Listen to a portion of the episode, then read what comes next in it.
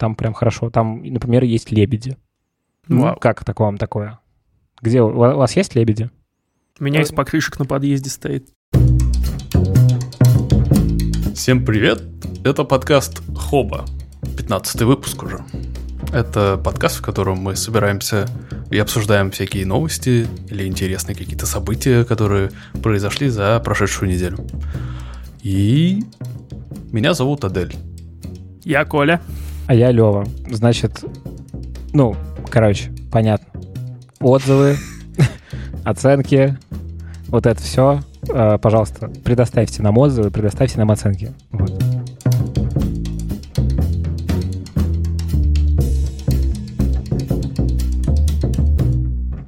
Я хотел с вами посоветоваться, чуваки, на самом деле. Давай, давай. К- Короче, Мгм. я две вещи хотел рассказать. Во-первых, посоветоваться, во-вторых, просто похвастаться. Вот. Валяй. Короче, значит, посоветоваться, я, я последние, не знаю, наверное, месяц, может быть, больше, в каком-то нахожусь супер нересурсном состоянии. Типа, прям э, сложно работать, сложно сосредоточиться. Вот. Эм, И, короче, э, ну, я с этим справляюсь тем, что я очень как бы стараюсь регулировать время работы и не работы своей, и стараюсь меньше работать в целом, вот. Но как-то количество времени, которое я трачу на работу, меня немножечко пугает. Ну, типа, оно, типа, ну, прям не- небольшое, честно сказать. Вот. А, К успеху идешь. э, К успеху, конечно, иду, да, но, возможно, я иду как раз... Дедушки в об- все этого хотят. в, в- в обратную сторону, Коль. Возможно, я иду к абсолютному, значит, ну, погибели финансовой. Вот. А, о, это грустно, да. Не, ну, как бы, нет, э, по- пока вроде все нормально, но, э, короче, э, хотел вас узнать, как вы справляетесь. Ну, типа, как вообще, что вы делаете, чтобы ресурс набирать? Ну, у меня такое было пару раз в жизни. Один раз э, мне помогли витаминки, которые я начал пить по зиме как-то. Второй раз я стал ходить в качалку регулярно. И это мне тоже помогло. Подожди, а... принципе, Ладно, с витаминками еще ладно. Витаминки я на- могу найти энергии на то, чтобы их засунуть в себя. А вот, типа, зал не могу. ну, Ресурса нет. зал, Коль. зал это зал это отлично. Ну, типа, ты а, потом чувствуешь себя гораздо лучше. Ну, по крайней мере, я чувствую. Может, не все это разделяют, но а, бодрость, которая тебе приходит после зала, там ближайшие там день-два после него, она с лихвой возмещает силы, которые ты на него потратил. Типа, то есть ты тратишь усилия Не, воли знаешь, некоторые, но потом ты чувствуешь в, профит. В зале мне приятно. В зале, ну, в смысле, мне нравится сам процесс и все такое. Вот, и тренер у меня прикольный. Но я не могу себя туда заставить прийти. Типа вот этот вот момент как бы прихода. Ну, то есть э, там так офигенно, и после офигенно. Вот. Ну, Ну, это у тебя апатия такая прям всепоглощающая, Ну, как- да, ну, когда не- тебе вообще ничего не Не, хочется. мне, мне много чего хочется, просто это не связано с работой и спортзалом. А, просто это не связано с работой. Да. Ну, попробуй найти э, ресурсы, восполнение ресурсов в том, что тебе хочется, не знаю, за счет каких-то позитивных эмоций, которые тебе это несет. Может, сейчас просто не время э, работать. а, того, о чем мы говорим. Работать. Не время Не работать. время работать. Что мы говорим о работе? Адель, а ты как? э, У тебя есть такие моменты в жизни? Да, у меня они даже, наверное, чаще, чем хотелось бы. На самом деле, я вообще очень- считаю себя очень ленивым. И, и что, как, как дела? Но я никак это не поборол. Ну, до сих пор это происходит. Ты... У меня нету какой-то прям рабочей схемы выхода из этой запойной ситуации. Но, не знаю, обычно я... Как это назвать? Если я чувствую, что нету какого-то... э, каких-то задач, которые я должен решить прям вот в ближайшее время, я обычно просто Забиваешь, типа. отдаю себя, да, на волю случая Мгм. и потока. То есть, ну, это обычно просто не продолжается слишком долго. Я могу так похандрить недельку, ну, две. Ого. Это нормально. А, а твои, подожди, э, а, а твои работодатели знают о наш под- нашем подкасте? Они не знают русского А, ну языка. супер, наверное. что да. Это удобно. Устроился, да. Нет, нет, я при этом, у меня хватает э, сил, типа, на то, чтобы э, какие-то рутинные задачки на работе делать. Я все равно там помогаю чувакам, у которых есть вопросы или еще что-нибудь, да, но чтобы прям вот что-то взять и масштабно начать пилить, не, у меня так, ну, типа, не каждый день я могу так. Мгм. Окей, ну, Но тем не менее, в у общем, меня бу- это бывает только периодами. А иногда я вот, например, я вот чувствую предвкушение, у меня уже вот сейчас чешется, вот э, и Ко- Коля говорит, чешется вот эта вот мысль, что вот-вот я смогу начать бегать. мгм. Все, у меня тут снег уже э, ушел, становится все теплее и теплее, и все, я уже в предвкушении. И на фоне вот этой мысли у меня в целом общий подъем какое-то настроение, и я и э, р- работаю лучше. Как-то так. Мгм. Блин, у тебя же круто, потому что вокруг тебя целый для тебя новый город, новая страна, новое все. То есть для тебя бег это прямо экскурсия каждый день, какие-то новые открытия. Ну это шикарно. Это я в своей перди обычно не могу себя заставить бегать, потому что, ну вот ты добежал до леса, там, а, там кто-то кто пьяный валяется, такой, ну окей, да. Могу сбегать на озеро, где был ремонт недавно, новые лавочки посмотреть, М, классно. Ну вот и вернулся от лавочек домой. Поэтому надо бегать на дальние дистанции. Да. Беги да. в Стокгольм. Ну и- Коля, или, Коль, в принципе- беги своей перди в Стокгольм Беги в Стокгольм. на Да, дальние дистанции. да. Беги в Стокгольм. Это, это не снова альбом Земфиры песня. Э, Могла бы. Могла бы. Могла бы быть спета, но не спета. Окей, слушайте, ну, если резюмировать, то нормально. Витамины, э, возможно, попробовать спортик, там все такое. И не работать, если не можешь работать. Вообще отличный совет. Если не хочется Ну да. не может, да, не заставляйся. Да, да, Д- D3, D3, D3 и йод. D3 я, D3 я пью, да, кстати. И омегу пью еще. Ну, может, тебе не хватает, например, йода. У нас с йодом фигово Йода не- достаточно. Не, йод у меня хватает, я сдавал недавно, недавно анализ. А, ну, хорошо. есть. Йод присутствует, так сказать. Да, но в любом случае, знаешь, вот ты говоришь, типа, ну, это надо себя заставить, пойти в зал. Ну, короче, без, без малейшего участия силы воли здесь, мне кажется, не обойтись в любом Ох, случае. Ну, вот немножечко силу- надо себя так, воли, так силу за шкирку так и подтолкнуть. Сила воли отстой. Не знаю. Да, Ладно. согласен. У меня А, тоже проблемы с этим похвастаюсь, в разных областях. похвастаюсь. Давай. Э, Значит, э, долгое время я как-то игнорировал такое место, которое называется Болотов дача. Вы знаете про него что-нибудь? Как? Болотов дача. Не, я не знаю. Первый раз слышу. Короче, я как-то... Какой-то момент был, когда я заходил в Инстаграм, и все были на Болотов даче из всех из Подожди, я, я видел у тебя оттуда пост. Это типа какой-то... э, как это называется? Са- не, не санаторий, но типа... Ну, это типа санаторий, да. По, по- по факту так и есть. ну, короче, это Мгм. просто место в Тульской области. Там э, красивые всякие домики. ну, по сути, такая гостиница Тульской области в, ну, на природе. Вот там... Короче, я к тому, что, во-первых, я похвастаюсь раз- как бы тем, что я долго что-то игнорировал, и из-за того, что это было супермассовым, э, туда не ехал. Вот. э, ну, супермассовым, там, в какой-то тусовке, в которой я нахожусь. Да. Вот. э, А потом как-то вот мы туда поехали, и, и, короче, было классно. Вот последние... вч- вч- Вчера мы вернулись, это было прям хорошо. Короче, я прям всем советую. Э, э, Там атмосфера какой-то, что-то среднее между, э, ну, санаторием и дачей такой приятный. И там кл- классные ребята работают, такие очень отзывчивые, заботливые. Я, например, ну, до, до слез растрогал момент, когда я ходил взять воды и э, с- так аккуратненько спросил у девушки, э, которая в это время была на ресепшене, э, нет ли у них мандаринов, и там нашлись мандарины. Я ужасно подсел на мандарины в последнее время. Вот. И, короче, для меня это был момент абсолютного счастья. Короче, если вдруг думаете, э, ну, на тем того, что куда-то срулить на несколько дней, Болотов дача — прикольное местечко для этого. Там прям хорошо. Там, например, есть лебеди. Ну, Вау. как так вам такое? Где у вас есть лебеди? Да. У меня из покрышек на подъезде стоит. Я, С я, покрышек на подъезде.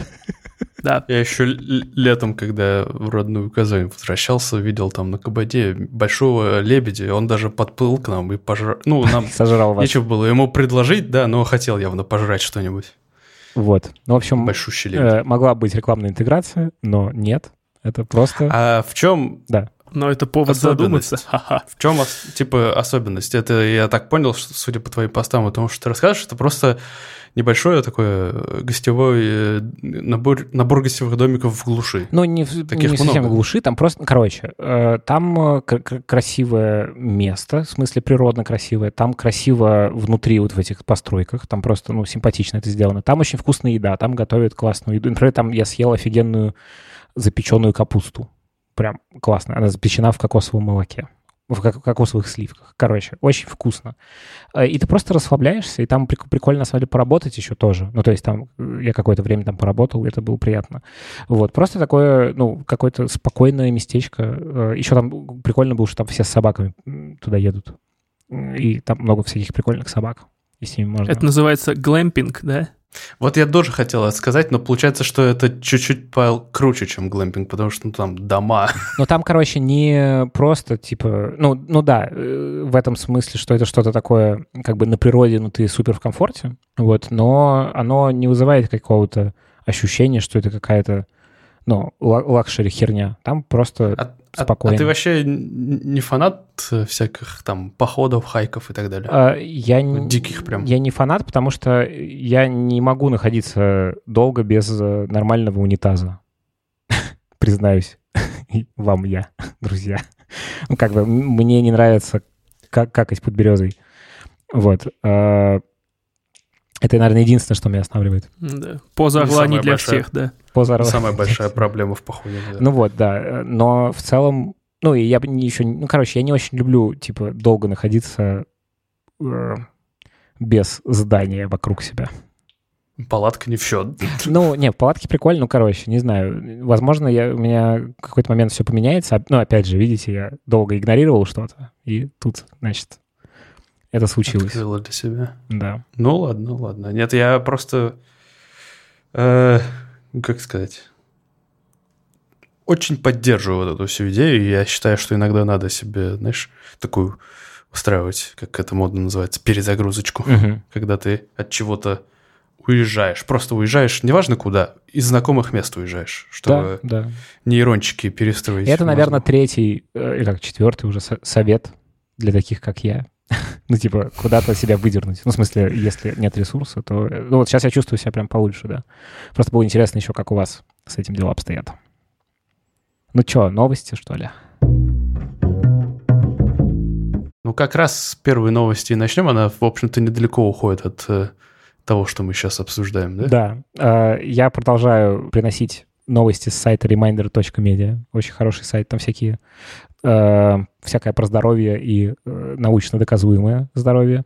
Вот. И статья называется «От пользы секса до вреда Айкоса. 12 лучших вопросов от читателя Reminder». Э, с нашими краткими ответами. С нашими, в смысле, с ответами издания Reminder. Э, и тут э, действительно 12 пунктов э, о всяких вещах. Э, вот в прошлый раз я, э, значит, в один из прошлых разов я бомбился по поводу супов. Вот, э, значит, сегодня побомблюсь по поводу вина, например. Тут вот есть такой вопрос, правда ли, что выпивать пару бокалов вина в день полезно? Вот, и э, ребята отвечают, что нет, это опасное заблуждение. И э, говорят, что оно возникло из-за французского парадокса. Но это часто так говорят, типа, вот во Франции люди бухают, ну, в смысле, пьют, выпивают, культурно выпивают. Сейчас Вани нету, поэтому я тут буду э, расхерачивать, значит, культуру питья, потому что я не фанат алкоголя. Вот. И, значит, что вот во Франции, мол, вот так, но там низкий уровень сердечно-сосудистых сосудистых заболеваний. Ну, короче, на самом деле это все фигня. Вот. И это все берется из-за исследования 91 года руководитель французского института по исследованию свойств вина. Интересно, да? Классный институт. Э, значит, э, институт говорит о том, что, значит, э, взрослый француз выпивает 2-3 бокала сухого вина в день, и как будто бы это защищает сосуды и сердце. Вот. И эта информация как-то очень вирально начала распространяться. Вот. И э, продажи вина, сюрприз, взлетели вверх в США. Вот, потому что институт... Блин, мне очень просто понравилось название «Институт по исследованию свойств вина». Он французский, кстати, да? Э, ну, он, я так понимаю... А, да, французский, французский, вижу. Классно. Да, очень клево. Вот. И э, на самом деле нет никаких научных подтверждений, что вино как-то целебно э, там воздействует на сердце. Вот. А вот много данных есть о том, что алкоголь в любом виде реально вредит здоровью. Вот. И тут есть и статьи, ссылочка на исследования. Вот. Продолжаем мы, значит... Э, да, что есть вам сказать по поводу вина? Я гуглю страны главные экспортеры вина в мире, и угадайте, какая да. страна самая первая. Франция, Италия? Франция, Россия. Италия, Испания. Вот 19 -го ага. года, правда, статья первая. Франция в первой тройке экспортеров, так что откуда ноги растут? Ага.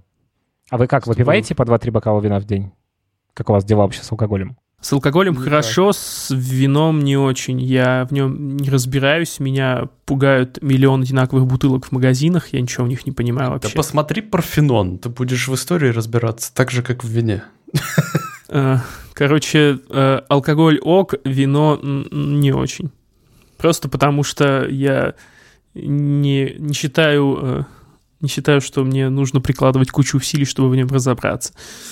А я рассказывал, как тут дела с алкоголем устроены, и, в общем-то, я и раньше не особо прям супер фанат был взять внезапно и употребить что-то, а тут так тем более вообще. Все, все поводы пропали.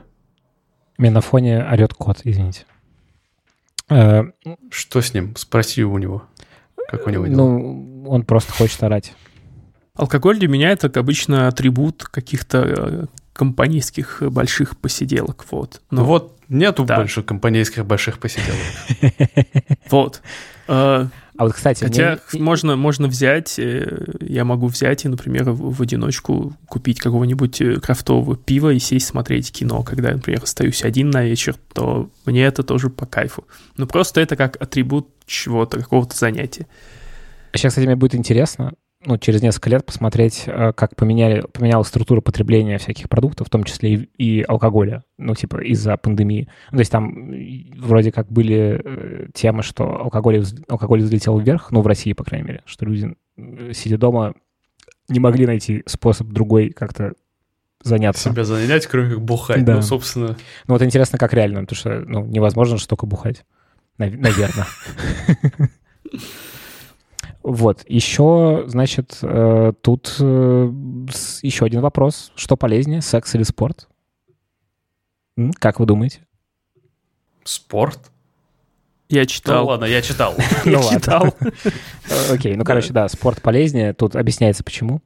Вот. Ну, в смысле, что если вы хотите заменить кардиотренировку сексом, ну, ну короче, э, секс классно, просто кардиотренировка не особо им заменяется, так, ну, полноценная. Вот, поэтому, короче, э, как дополнение секс клево, а вот, э, ну, типа, только секс, как будто бы... Как... Ну, типа, а, а, извини, аргумент заключается в том, что кардиотренировка должна занимать от 40 до 80 минут, а активная фаза секса всего 6 минут. Да. Тут все такие, ну я бы поспорил. Ну вообще, вообще, э, Похоже на правду. Что полезнее, что полезнее, это довольно странный критерий для оценки в данном случае, ну, потому что полезность, она очень многогранна, и uh-huh. э, хрен знает. Если не иметь в виду, э, что способствует больше вашему похудению, то, конечно же, ну, спорт явно. Эй. Ну да. Зато после э, секса лучше спиться, потому что вырабатывается а когда ты спишь, гормон. ты жиреешь. Вообще-то, а, а, вообще Коля, ты не прав. Когда ты спишь, э, выделяется гормон роста, Э, в некоторых фазах сна, которые способствуют сжиганию жира. Поэтому во сне мы на самом деле худеем. Вот. И вообще у нас организм избавляется от вредных веществ. Минутка, минутка занудных фактов. Так сказать. Ладно, ладно, не жри за три часа до сна, и все будет хорошо. Это тоже миф. А, окей, двигаемся дальше. Какой ты загадочный, все, проверка побежал. Какой ты зануда, ты хотел сказать. А, значит, Нет, ты объяснись. В смысле, э, ну, просто наоборот, э, ну, короче, вопрос не в том, что поел ты или нет, вопрос, что ты поел. Понятно, что если ты поел что-то супер тяжелое, то, короче, это будет не очень на сон сказываться. И, ну, его, не, ну, это да. понятно. Вот. Э, ну, и как бы в целом история про углеводы вечером, она работает. Ну, в смысле, что лучше их избегать. Лучше там клетчаточки всякой, овощей, белка. Вот, поэтому э, долгий белок перед сном, который не будет тебя заставлять э, испытывать резкое падение сахара в крови ночью, это вообще классная штука. Ну, типа какой-нибудь творог вечером съесть вообще топ. Ну, или что-то. Да, я видел э, как качок рассказывал о том, как он питается. Ну, то есть, помимо восьми там приемов пищи, он еще ночью каждые два часа просыпается, чтобы какого-то йогурта бахнуть. Мгм. Ну, например. Ну, короче, что на самом деле э, история с тем, чтобы дофига не есть перед сном, вот эта тема там не есть после шести, она довольно вредная, потому что метаболизм э, сбивается к чертовой матери. Вот. Но это, в этого, этого в статье не было, ребят. Поэтому Да. продолжаем говорить про статью. Э, Вот интересная история про то, что ну, я слышал эту, эту тему про то, что в овощах и фруктах стало меньше витаминов. Такой, ну, тезис. И на самом деле действительно стало меньше, вот, но не значительно. Вот. А клетчатка там по-прежнему есть, поэтому, как вы помните по тизеру прошлого выпуска, э, клетчатка топ, пушка бомба. Вот, поэтому, короче, овощи, фрукты — это хорошо, но не все, на самом деле. Э, Крахмал содержащие всякие овощи, фрукты. Короче, это сегодня день день зожных советиков. Вот. м, Другой факт, который мне понравился, это э, про то, что можно ли простудиться от того, что замерз. Вот. И, э, в общем, это в целом на самом деле скорее миф.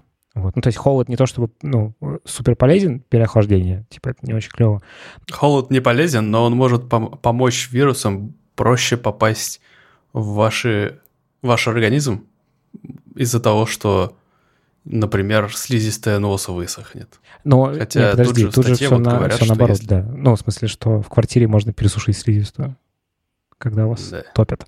Ну, короче, что не все так просто. Не просто замерз и умер. Ну, в смысле, заб- заболел. Вот. э, Поэтому, в общем, не знаю, какой вывод этого сделать. Но можно зайти на, на ссылочку подробнее. А, еще, Адель, тут камень в твой огород. Эффективна ли скандинавская ходьба? Ничего себе. Что, получил, получил? вас ходит там по-скандинавски, скажи мне? Нет. Ну, типа, ни разу не видел вообще. Тут бегают, ну, все бабушки бегают. Вы там все ходите по-скандинавски, вы же Так, погоди, что, ни одного нет с лыжными палками на улице? Никого. Просто так? Да ты чё? Нет, не видел. Что, что с твоей Скандинавией вообще? Мне кажется, это как шведская стенка. Блин, точно. Типа они везде стояли, и никто ими не пользовался? Да. Почему, Да. почему у тебя самая обычная стенка за спиной? Почему она не шведская? Да, кстати. Ну как не шведская? Нет, не шведская. Нет, Почему? Я, я не вижу деревянных перекладин. Как- какая эй, дурь. эй, эй, Какая стереотипная дурь. Да. И лыжных палок на ней не вижу. Ты, Ой, ты я вообще сейчас- в Швеции? За, за мной шведская стенка. Я сейчас говорю за шведским столом. Что не так? Все нормально. Все в порядке. Все логично. Ну, короче, на самом деле тут пишут, что довольно эффективно. Вот, и задействует мышцы, и вообще помогает похудеть, и вообще сплошная польза. И для пенсионеров, ну, для пожилых людей это хороший вид нагрузки. Короче, скандинавская ходьба нормальная штука. Вот. Э, Еще просто ходить тоже норм. 10 тысяч шагов. Или Да. это тоже миф, наверное. Да нет, думаю, это правда. Ну, это просто сложно, на самом деле. Да. Ну и, еще напоследок, наверное, не будем все зачитывать. Тут есть вопрос про прикус. Типа, действительно ли прикус влияет на здоровье зубов и осанку? Вот. э, И, короче, э, ну, тут есть история с тем, что в целом это может быть, ну, отклонения какие-то от условно нормального прикуса, могут быть просто, ну, условно, там, косметическими, эсте- эстетическими проблемами. Вот. Э, Но в редких случаях действительно плохой, ну, какой-то неправильный прикус может э, сильно влиять на зубы, увеличивать риск кариеса, э, еще нескольких слов, которых я не знаю, вот, и провоцировать головные боли. Ну, короче, интересная тема, что, в общем, действительно может качество жизни сильно э, ухудшиться, если э, с прикусом все не очень. Вот, и, э, но на осанку, ну, не нашли ученые пока, ну, и, может, не найдут доказательств, что, в общем, это прям как-то влияет. Вот, поэтому подумайте об этом, что ли. Тут чувак рассказывает, ну это вообще в целом везде стала популярной статья, но это оригинальная статья была опубликована на личном блоге самого автора. Кстати, очень стилево выглядит личный блог. Вообще прикольный, кстати, да. Э, Но суть в том, что автор обратил внимание, что GTA Online грузится как-то неприлично много. И судя по опросу, который он провел, это зачастую занимает э, больше 6 минут. Ну, 6 минут у него, и в целом у кого-то даже по там, 10-15 минут, что, ну, очень долго. И он решил выяснить, почему. И, скажем так, он серьезно подошел к этому вопросу. Он сначала, значит, при помощи профайлера сумел выяснить, что... Не, при помощи банального диспетчера задач он сумел выяснить, что э, не происходит никаких э, вызовов, там, операций чтения с диска или никаких запросов через интернет. То есть совершенно непонятно, что же так, чем же таким масштабным может заниматься игра в это время. И через диспетчер дальше он также выяснил, что используется для этого всего лишь одно ядро, что, ну, неприемлемо. А микрофон используется, интересно? Там ничего не написано? Вдруг вот с подслушиванием? Нет. Подслушивание Нет, не используется. Ну, а что можно подслушать во время того, как запускается игра? Крики ты... о том, как она долго запускается. Не знаю. Как мамка орет. Комментарии, комментарии о политике, например.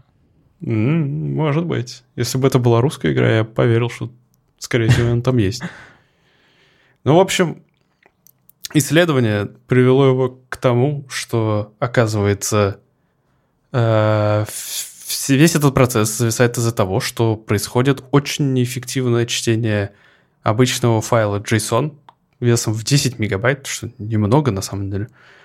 И суть в том, что каждый раз, когда... Ну, во-первых, файл читается построково, каждое значение сохраняется в массив, а затем проверяется на уникальность, причем максимально неэффективно. Он проверяет вообще весь файл целиком, каждый раз вызывая построчно. Короче... То есть это просто какая-то глупая неоптимизация или что? Это очень глупая неоптимизация. Там а, самый обычный э, линейный, э, даже не линейный проход каждый раз. Короче, там сложность n квадрат. Ну, неэффективно. Спасибо, спасибо. Спасибо. Э, спасибо за, за адаптацию, спасибо. Вот, это просто, чтобы в целом понимать, это самое базовое вообще аспект программирования, вот эта структура данных и эффективность операций. И это самая неэффективная операция, которую можно было придумать. Но в целом это работало. Судя по всему, эти проблемы появились не с самого начала. И якобы как только этот JSON-файл э, начал разрастаться, тогда только проблемы проявились. Потому что квадратная скорость растет очень Квадратно. быстро. Квадратно она растет. Да. Э, в общем, все, что этот парень сделал, буквально накатал небольшой патч, там в меньше, чем в 10 строк, который использует вместо обычного линейного прохода хэш-таблицу, чтобы сохранять уже пройденные значения. А еще от, отказался от вызова одной неэффективной функции strlen, чтобы не по-другому считывала длина строки.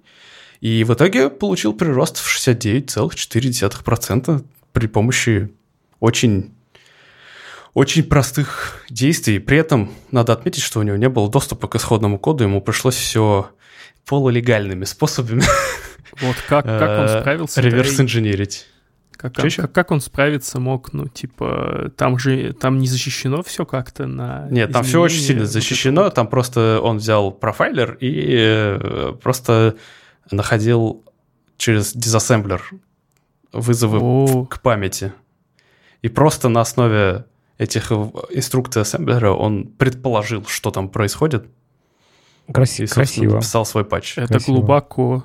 Я слышу слово ассемблер, понимаю, что это было очень глубоко и достойно уважения.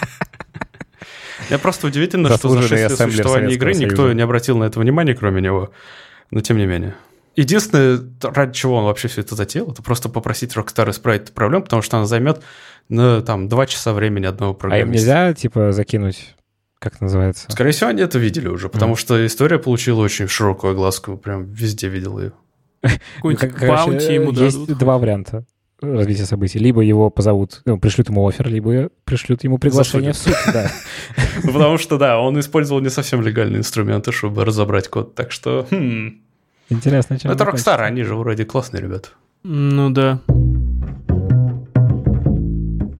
Короче, короче, следующая новость. Ну. что Microsoft представил uh, Mesh, это платформа для общения и работы в смешанной реальности. Uh, представьте себе, что, uh, как в фантастических фильмах, теперь можно общаться да, вот с людьми с помощью собственных, э, ну, не голограмм, там используются аватары сейчас, которые созданы на основе какого-то там купленного Microsoft стартапа. Такие мультяшные аватары, которые типа повторяют твои движения. Вот. Но в перспективе они, Microsoft, хотят, чтобы прямо твоя копия помещалась в этот весь digital, и чтобы ты мог взаимодействовать своей а, воспроизведенной фотографической копией с какими-то объектами э, в виртуальном пространстве. Войны. Да, все вспомнили Звездные войны. Вот. Help me, Obi-Wan, you're my only hope. Да. Что классно, что это выглядит, ну, довольно-таки естественно, и что сразу у нескольких там людей появляется возможность работать над каким-то там виртуальным прототипом или uh-huh. чем-то еще вместе. Э, насколько я знаю, по там опыту одной из прошлых работ это очень популярно в каком-нибудь там проектировании, для этого используются там стелы виртуальной реальности, но, опять же, там нет возможности какого-то интерактивного взаимодействия в виртуальной среде. А вот благодаря, благодаря Microsoft Mesh эта возможность появляется. Вот. Для Хотите профессионального такое? уровня это классная очень штука. Хотите такое? А прикинь, так подкаст писать, вообще же ништяк было. Да, мы можем, мы можем записывать подкаст э, вот вместо этих всех зумчиков, просто сидя, не знаю, где-нибудь. Э, давайте подумаем, где. Ну, в Стокгольме. В Стокгольме, Где угодно. Да. Хотите на вершине Ниагарского водопада? На Марсе, да. Э, на Марсе. Пацаны и Perseverance. Короче, вообще теперь из дома не надо будет выходить вообще. Perseverance, да, нам там в чате да, ткнули, да, да. что мы неправильно Perseverance, да, я тоже видел. Мы не англичане, простите. Perseverance.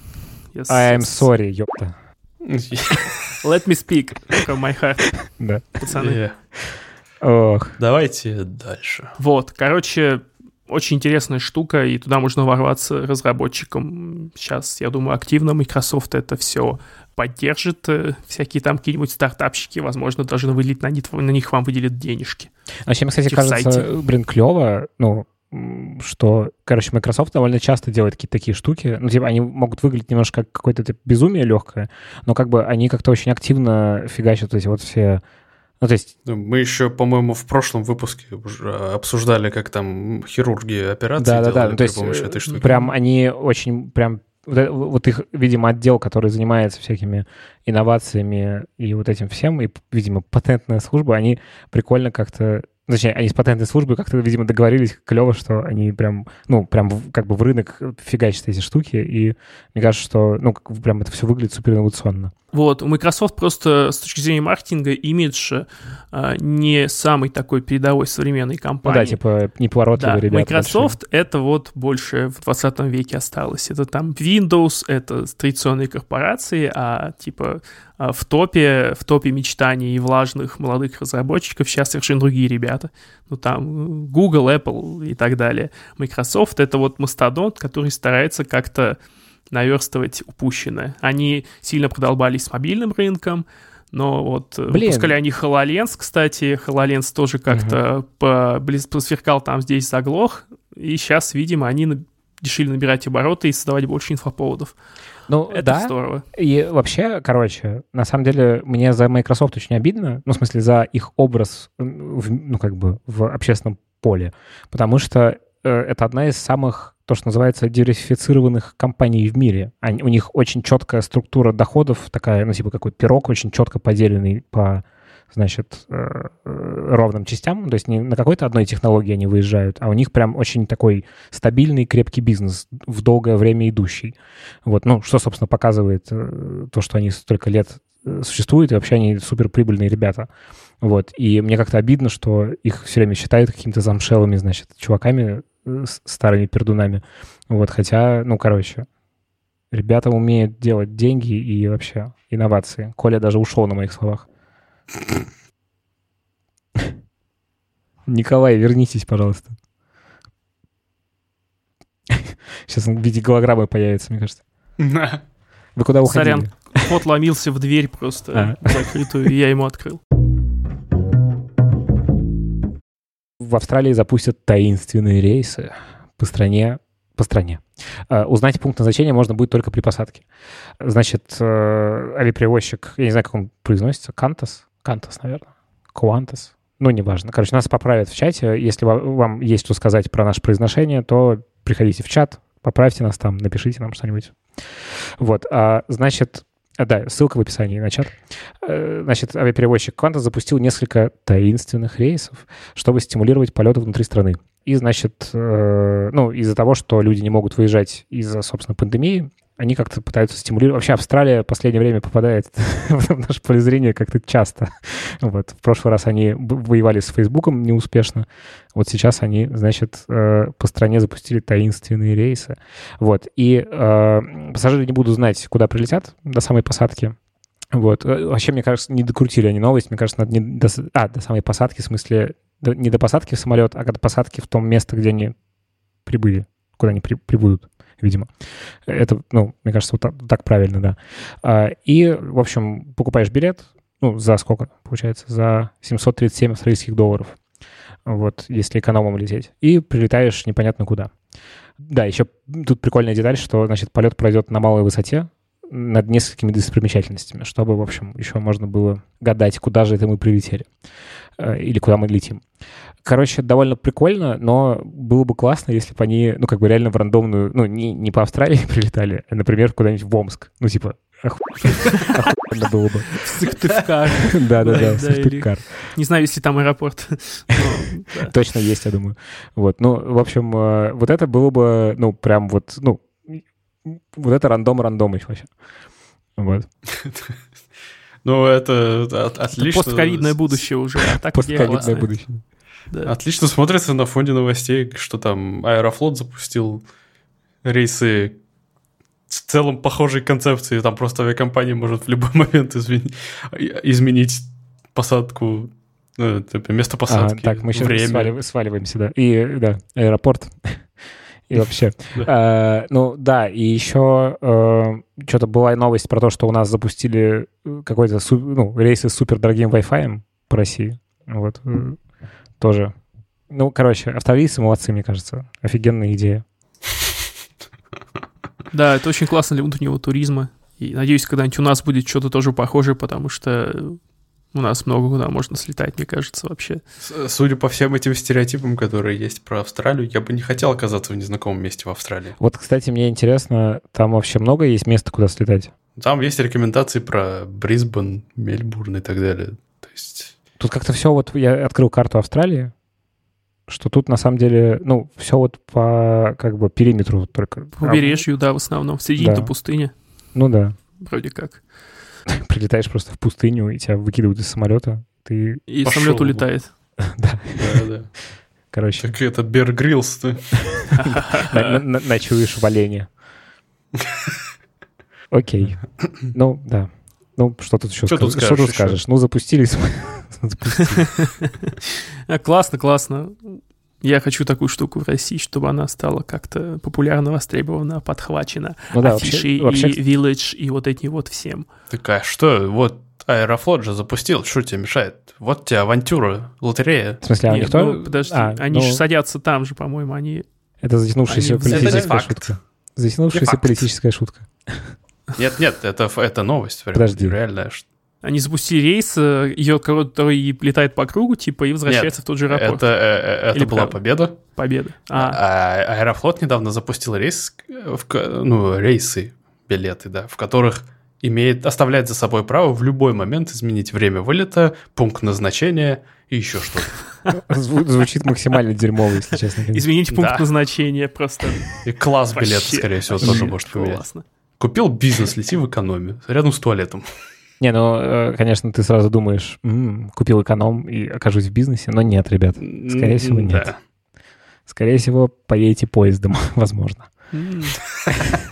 Вообще, ладно, давайте дальше, наверное. Да. Давайте. Николай, включ, Давай, включайте Колян, свою крипто... Крипто... Крипто-шарман, кого? Новость следующая. Певица Граймс, небезызвестная а, как певица и как а, супруга Илона Маска, за 20 минут заработала 6 миллионов долларов, продав цифровые рисунки и видео в виде NFT токенов. Что это за вот. дерьмо? Смысле, NFT токены? токены позволяют э, доказать уникальность цифрового произведения. Типа, как у тебя есть картина оригинал, вот. Мгм. Раньше в digital е ты мог э, скопировать, вставить, и оп, она, вот, вот моя Мгм. оригинальная картинка. Ну и только чувак типа с суси- супер лупой и супер насмотренным взглядом мог понять, Да-да-да. оригинал или нет. Да-да-да, а в digital е как бы, ну, лупа не можете отличить копипасту от не копипасты. Ну, сам понимаешь. То есть, подожди, получается, что NFT-токены помогут нам найти, ну, потенциально, можно так подписывать, например, мемы и понимать, кто автор мема. Да, да, потенциально очень можно хорошо. первоисточники мемов подписывать, так люди будут понимать, кто автор. Но, в принципе, я против этого, потому что мемы — это достояние нашей культуры, народа, и мемы навсегда. Короче, каждое произведение, которое продали, оно имеет свой токен, уникальный NFT, э, крипто, крипто, блокчейн, умные слова. А уникальный этот токен, собственно, он и продается, и по нему понятно, что, ага, вот, вот, собственно, это произведение есть. Это то, что, так, то, что нельзя будто- скопипастить, по сути. Звучит так, как будто миллениалы изобрели MD5 хэш. Да, Так. да, слушай, похоже на то. Ну ладно, в общем, суть в том, что этот токен невозможно воспроизвести. Случайными вычислениями, в смысле. Да, Так? MD5 хэш это... Я, уз- я понял, о чем ты говоришь, но я не смогу дать справку по... Нет, Понятие. ну я про NFT токен твой спрашиваю. Ну, в принципе, да, мне кажется, это одного поля ягоды примерно. Ну, разумеется, это все Просто более дополнительный модно, да? хайп, хайп, связанный с блокчейном. Вот. Мне это нравится. Это классно, что произведения цифровые можно теперь защищать от копипасты. Мне кажется, когда-нибудь, когда-нибудь это должно проникнуть. Это отдай, это просто открывает невероятную особенность, способность продать Мона Лизу сто раз. Сто тысяч миллионов раз. Ну, подожди, почему? Ну, в смысле, Почему? это же просто, ну, копия и все. Ну, типа, не оригинал же ты продаешь. Не, ну в смысле, а что такое этот токен, этот набор цифр? Она продавала свои видосы по тысяче, ты- ты- типа тысячи экземпляров. Она не в одни руки отдавала эти А токены. подожди, этот не NFT-токен не, не, не в одни руки? Коль, А что- он- по-моему, это он попахивает каждый каким-то А, разводом. 700, безусловно. 700 копий, оу. Какой-то развод, если Это какой-то развод. Коль, А, слушай, да, 700 копий. Блин, Коль, тебе есть, тебе есть что тема. сказать про это? Расскажи нам. Криптомаг, Э, крипточародей. Вот это, конечно, нифига себе. 700... Это просто- Она продала 700 копий. Видимо, слушай, э, их уникальность только в том, что они привязаны к этой платформе Нифти, и эти 700 копий зареганы на этой платформе. Ну, типа, да, что ты на самом деле не просто скопировал картинку, а как бы ты реально ее купил. Да. Типа у тебя на этой платформе есть э, пруф того, что, ага, вот моя копия оригинальна, потому что она там на этой площадке И была если ты зарегана. попытаешься перепродать, то к тебе придут юристы. Например. Ну, короче, странная да. херня, если честно. Ну да, ты, наверное, с этим токеном же тоже потом ничего не можешь сделать. Ну, можешь его перепродать, как и произведения искусства любые, они же покупаются для Вот интересно, кстати, они могут... ну, блин, внесения, к- для, короче, для инвестиций. да, как будто бы это становится криптовалютой. Ну, типа, искусство стало криптовалютой. В этом, Ну, в этом ее перформансе. Если зрить самый корень, зрить, зреть. Если зреть, если зрить самый корень, то да, мне кажется, это близко. Я еще не силен, честно говоря, особо в теории, но скоро это исправлю. Да, Расскажи потом. обязательно, обязательно. В общем, Граймс молодец, и я рад, что digital произведения можно теперь продавать как уникальные. Потому Вот вам инструкция, как заработать 6 восхитительно. лямов. 6 лямов долларов за 20 минут. Надо быть Граймс. ну, слушай, один. да, конечно. Ну, тут как бы э, прикольно, что она так может сделать. Мне кажется, это классно. Ну, типа... Короче, я не осуждаю это. Я про это. Конечно, это классно. Я тоже так хочу. В общем, цимис не в том, что вау, сколько денег, вау, Граймс, а в том, что э, для торговли из предметного искусства теперь на большие суммы теперь используются чисто digital механизмы. Без, без необходимости привязки к каким-то там э, физическим э, материям. Вот так-то. Ну, я в целом за. Если это поможет э, авторам произведений сохранять за собой авторство, скажем так, и получать заслуженно э, все возможные роялти с использования там их э, ресурсов и, так, и защищает их права, я, я в целом только за. Потому что, по-моему, сейчас это проблема. Мгм. Это правда. Мы можем делать скриншоты в зуме сейчас и тоже э, выставлять их, привязывать к ним NFT, выставлять оригинальные скриншоты записи хобы. Оу, oh, гад! Ну, в целом, пока мы до этого не дошли, я просто напомню, что у нас есть Patreon, Да. в котором вы можете лицезреть иногда наши лица в- во всяких смешных нарезочках. Ну и вообще там выпуски выходят э, по пятницам, а не по понедельникам. И они точно. 100% уникальные. Ну типа, вот если вы наш патрон, то как бы вот Если кто-нибудь спросит, типа, уникальные ли эти выпуски, напишите нам, мы вам прям зуб дадим. NFT зуб. Ну, не физический, кон- NFT зуб дадим Это точно. реально заверенный скриншот. Это это реально заверенный скриншот, да, точно. И никакого аукциона. У всех э, есть э, возможность равная поучаствовать и получить свою равную долю бонусного пирога. Сейчас будет рубрика, которую вы все знаете под названием э, другим в, э, в другом В другом подкасте. А вот она появилась здесь. Классно. Blizzard проведет два альфа-теста Diablo 2 Resurrected, и на них можно записаться. Diablo 2 Resurrected — это ремейк Diablo 2, которую многие, наверное, помнят и нежно любят. Новость номер два, что в марсоходе Perseverance, простите, используется такой же процессор, как в iMac G3 98 года, 1998 года выпуска. Это процессор PowerPC с э, частотой, там, по-моему, 200-300 МГц. Вот так вот. И третья, даже, даже не новость, а просто ссылка, наверное, недели как раз это будет на хороший пост о том, что правильно говорить биткоин или биткоин и писать. Биткоин. Битка- биткоин. Да, как правильно писать, биткоин или биткоин? На Хабре сделали на эту тему неплохое исследование. А, спойлерить не буду, читайте сами, ссылочка в описании подкаста. Класс. Я бы в качестве ссылки недели еще хотел Давай. порекомендовать канал чувака, который к нам в чате скинул свой каналчик про промышленный дизайн.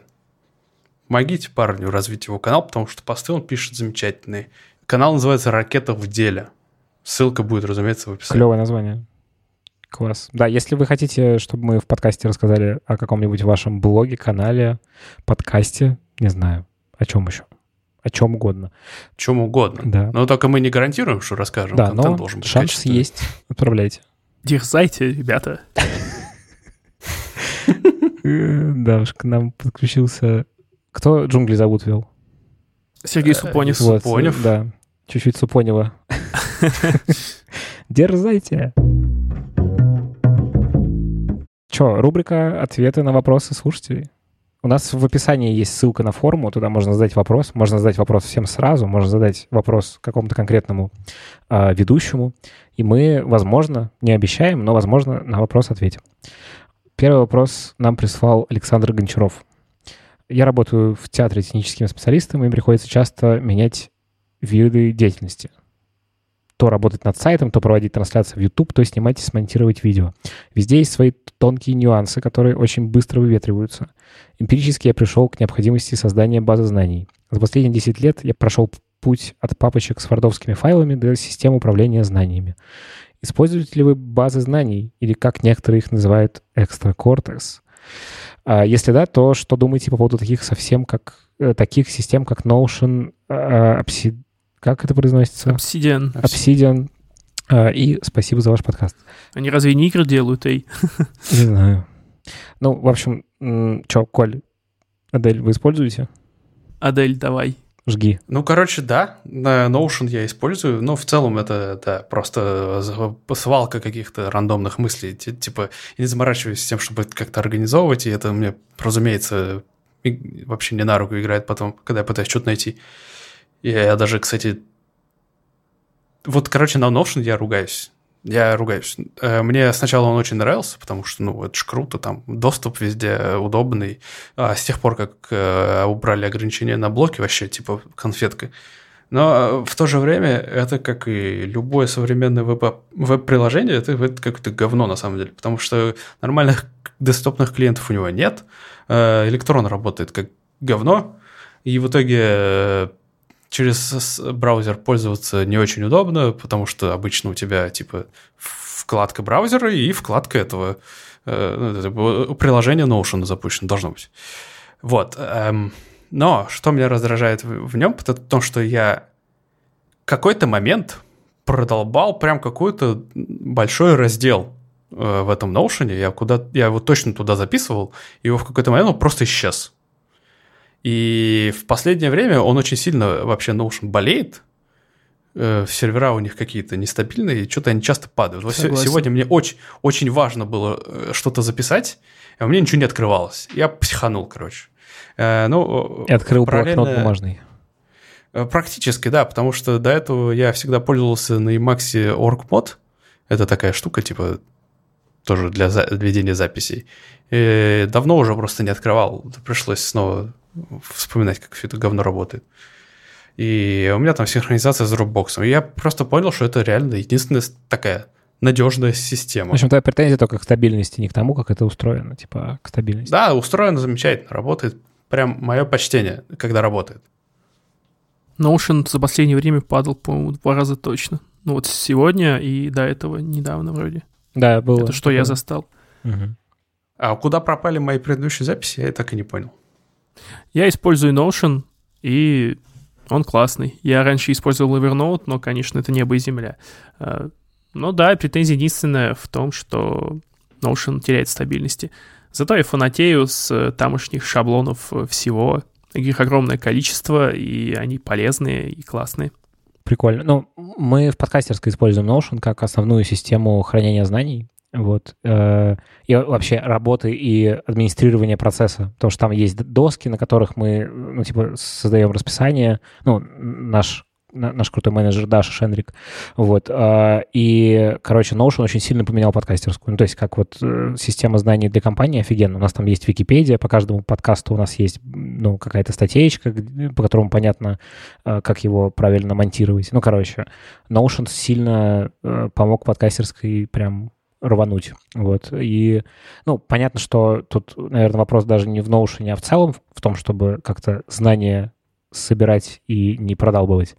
Вот. Но как бы и в целом мы двигаемся к тому, чтобы, ну, там больше всякого было и э, лучше все это использовалось. Короче, ну, в нашем случае Notion топ, но я думаю, что любая другая система э, может работать тоже классно. Ну, короче, мне кажется, что база знаний — это вещь хорошая. Я знаю ребят, которые, ну, как бы Notion используют для какого-то личного там хранения знаний, вытаскивания из головы всякого ненужного, ну, или нужного, но не в этот момент, прямо сейчас. Вот поэтому, короче, что, база знаний рулит, мне кажется.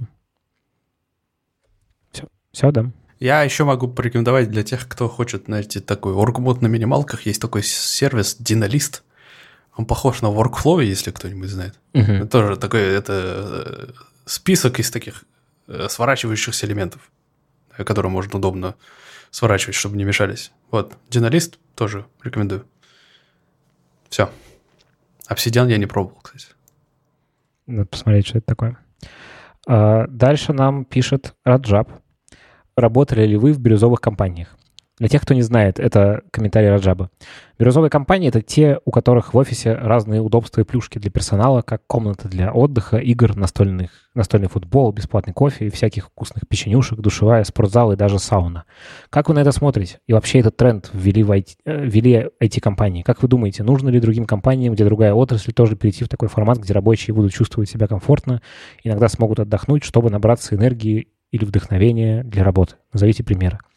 Так, я, э, я, я сейчас буду э, занудой в очередной раз. Я Давай, сегодня давай. день зануды. Короче, бирюзовые компании — это не про удобство в офисе и не про настольный футбол, и не вот про все вот то, что вы, э, Жаб, перечислили, потому что, ну, как бы, это просто какие-то классные штуки для сотрудников, которые могут быть и не в бирюзовых компаниях. А бирюзовые компании, на самом деле, это, ну, вообще это все берет свое начало из спиральной динамики организации. Можно загуглить, есть такая большая книжка толстенная о том, как вообще э, разные группы людей, ну, в частности, как компании или какие-то сообщества или организации, не знаю, там, это может быть не только какая-то бизнес-структура, а много всякого другого, не знаю, армия, не знаю, тюрьма, вот это все, как э, устроены разные, ну, типа, уровни взаимодействия людей между собой. Ну, типа, какие они, используются принципы. И э, для, ну, более простого, именно то, что касается организации, э, можно прочитать книжку, которая называется «Открывая организации будущее, будущего» Фредерика Лау, где описывается довольно простая модель, потому что спиральная динамика, она очень объемная, а вот это такое упрощение. Короче, там смысл в том, что разные компании, они по-разному устроены с точки зрения иерархии и, ну, как бы, э, того, кто за что отвечает, как устроена, типа, система э, функционирования. Вот. И бирюзовые компании — это компании, в которых плоская структура управления, когда у вас нету, типа, начальников и подчиненных, у вас есть, как бы, просто люди, которые заряжены, замотивированы тем, чтобы классно работать, э, берут сами на себя какие-то зоны ответственности, это там, по-моему, называется круги ответственности. И, в общем, как-то это все разруливается. И э, там, ну, например, э, ну, я не очень во все это верю, если честно, в смысле в то, что так может быть организована компания. Но там описывается история про то, что вот там сотрудники сами назначают друг другу зарплаты, и вообще все открыто. Ну, короче, такая вот э, романтическая немножечко хиппи история. Вот. И вот это как раз про бирюзовость, про то, что вы на таком уровне осознанности и э, желания создавать какие-то классные вещи, что вы, вам не нужна никакая иерархия, чтобы все это дело ехало куда-то в светлое будущее, а вот у вас плоско устроенная структура, где все котики и все классно работают. Вот. А, и на самом деле есть еще такой прикол, что ну, ну как бы бирюзовая компания, вот по моим ощущениям, это в целом э, такой абсолют Э, условно как какая-то вот, ну, недосягаемая штука, потому что даже в самой бирюзовой компании э, могут быть элементы вообще не бирюзовые, где есть четкая иерархия и четкая ответственность за твои поступки. Например, если у вас в компании, а у вас, ну, как бы не может такого отдела не быть, есть бухгалтерия. Вот. И там, ну, как бы все очень четко, вы ограничены законом, и как бы вы там не можете плоско все разбрестись, и, значит, э, там ответственность как-то распределяется. Ну, наверное, можете, но я не знаю таких прям, ну, супер примеров примеров, чтобы это работало. Вот, короче, почитайте эти книжки. А если говорить о тех вещах, которые вы сказали, ну, офигенно, если на работе есть настольный футбол, кофе и всякие вкусные печенья, и классно, если это будет не только в IT-компаниях, а еще где-нибудь, не знаю, на заводах. И вообще, ну, чтобы людям, люди работают, и там, где они работают, чтобы им было комфортно проводить э, время и не чувствовать себя несчастными. Кажется, это вообще офигенно. Вот, извините за такой долгий пассаж. Прикольно.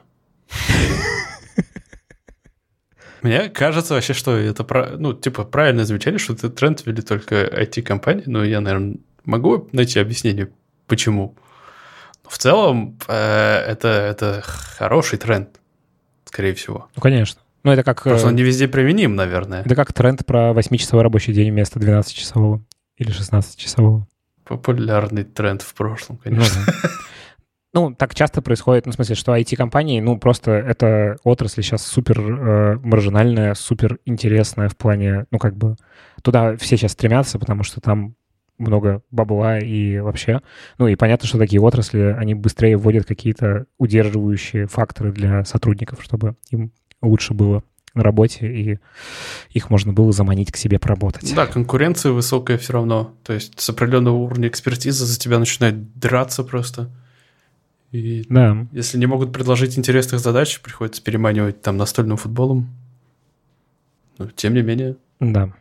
Так, э, следующий вопрос нам прислал Константин, и он адресован Аделю Мубаракшу. Значит, как пережить кранч? Я разработчик, делаем софт, так получилось, что мы почти не успеваем к релизу. Переносить дату уже нельзя, выкинули из плана все лишнее, что могли, осталось только стараться до конца. Вопрос не в том, почему кранч возник, а в том, как в его условиях выдать максимум продуктивности. Мне искренне хочется сделать конечный продукт как можно более качественнее.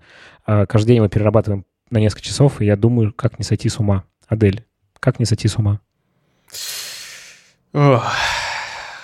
Эм, э, пытаться не забывать, наверное, вот э, какую цель или пользу принесет этот продукт пользователю. То есть э, для меня я могу заметить, что если ты понимаешь четкую вот эту, высокую цель какую-то, э, ради чего этот продукт вообще выпускается, если она тебе кажется достойной, то это становится проще. Как вот я приводил пример, как я кранчил по три месяца без выходных практически, да, шесть дней в неделю, то вот тогда меня спасало на самом деле только то, что я искренне верил в то, что мы делаем интересную игру. И меня это держало.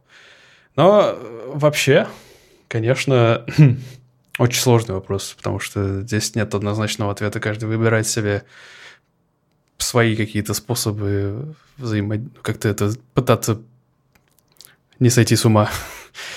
Но в целом это просто тяжело вообще отпустить, когда ты э, находишься под таким гнетом давления от со стороны там из-за времени, из-за э, от уровня ответственности, когда ты еще ну, когда тебе начинает становиться стыдно перед тем, перед своими коллегами, когда ты вдруг, может быть, думаешь, что ты вкалываешь недостаточно много, и, и в какой-то момент тебе начинает приходить в голову мысль о том, что весь этот кранч случился из-за тебя. И вот в этой ситуации справляться особенно тяжело, потому что, ну, блин, Блин, э, мне очень хочется, конечно, сюда добавить какой-то бережливости к себе, ну, в смысле, совета о том, чтобы, ну, на самом деле, э, ну, просто вот то, что ты описал, это очень понятная история, Адель, ну, в смысле, вот про это чувство вины и про ощущение давления, и мне кажется, что это довольно нечеловечная вся история, и э, как минимум об этом стоит поговорить с коллегами, с э, своим руководителем, потому что, ну, э, если вы, вы сгорите к чертовой матери в этом проекте, то никому от этого никакой пользы на самом деле не будет. А если, ну, э, такое ожидается, что вы сгорите, то кажется, что это, ну, повод вообще, ну, подумать о том, это вам вообще ок самому-то с этим жить. Ну, потому что это, ну, вы написали в вопросе, что, типа, не, нет вопросов в том, почему кранч возник, но вообще-то, мне кажется, что он все равно в каком-то смысле есть, потому что это нездоровая история. Вот. Э, просто это потом надо обсудить. Сначала надо делать продукт. Ну, с одной стороны, да, с другой стороны, ну, а что случится, если продукт доделается, не знаю, позже? Ну, короче, это все очень такое, э, ну, вещь, которая может использоваться э, работодателем для того, чтобы, ну, как бы просто быстрее и неэкономнее э, делать какие-то вещи. Вот. И, ну, иногда, в общем, ценой может быть, не знаю, подорванное здоровье, несколько лет психотерапии и вообще невозможность дальше продолжать работать. Короче, вот мне кажется, что стоит чекать свое состояние, и, ну, э, если вы понимаете, что не вывозите, вообще-то нормально не вывозить какие-то сложные вещи. Вот. Меня спасает, на самом деле, одна черта моего характера. Я способен ну, я не знаю, это, это хорошо или плохо. Ну, короче, я способен э, вот после того, как там перестаю над чем-то работать, ну, типа, там, рабочий день закончился, короче, я могу просто отключиться и не думать об этом вообще. Я просто знаю, что многие так не могут и продолжают себя как-то накручивать, нагонять. Но в целом совет просто с кем-нибудь поговорить об этом. То есть даже банальный разговор с моей женой мне уже в целом очень сильно помогал. Не, не надо просто с этой проблемой бороться одному, вот и все. Да, поддерживаю. Прежде чем закончить выпуск, я бы хотел поблагодарить наших дорогих патронов. Их количество не меняется, но... А могло бы измениться. Могло бы измениться, да. Но, тем не менее, стабильность — это признак мастерства, правильно? В общем, да, пока вас все еще 20 человек, я все еще могу потратить э, разумное количество времени, чтобы поблагодарить каждого из вас лично. Поэтому большое спасибо Евгению Воскивскому, Александру Лиану, Евгению Звягину, Наде Мальцевой, Роману Долинкевичу, Владу Должевскому, Владу Сазонову, Анкл Соки, Боровскому Богдану, Михаилу Шляйгеру, Никите Акимову, Паше Пастернаку, Роману Долинкевичу, Алексею Савину, Антонине Любенковой, Фердавсу Муродову, Марианне Кожевниковой, Владиславу Рыжову, Уай и Дмитрию Иванову. Вы наши хопчики, хоббиты и хобро. Спасибо, ребят. Любим вас. Спасибо. И еще держите в уме, что у нас есть классный чатик, в котором, блин, уже какое время держится цифра в 350, 395 человек, нам все еще не хватает... Четыре сотни, ребят. Да, чуть-чуть людей до четырех сотен человек. Почему вы, вы не это можете, вы это можете. А еще оставляйте ваши отзывы, ставьте ваши оценочки и будьте счастливы, черт побери. Ой, сам бы лучше не сказал. Все, Пока-пока. пока. Да, на этом все. Всем пока.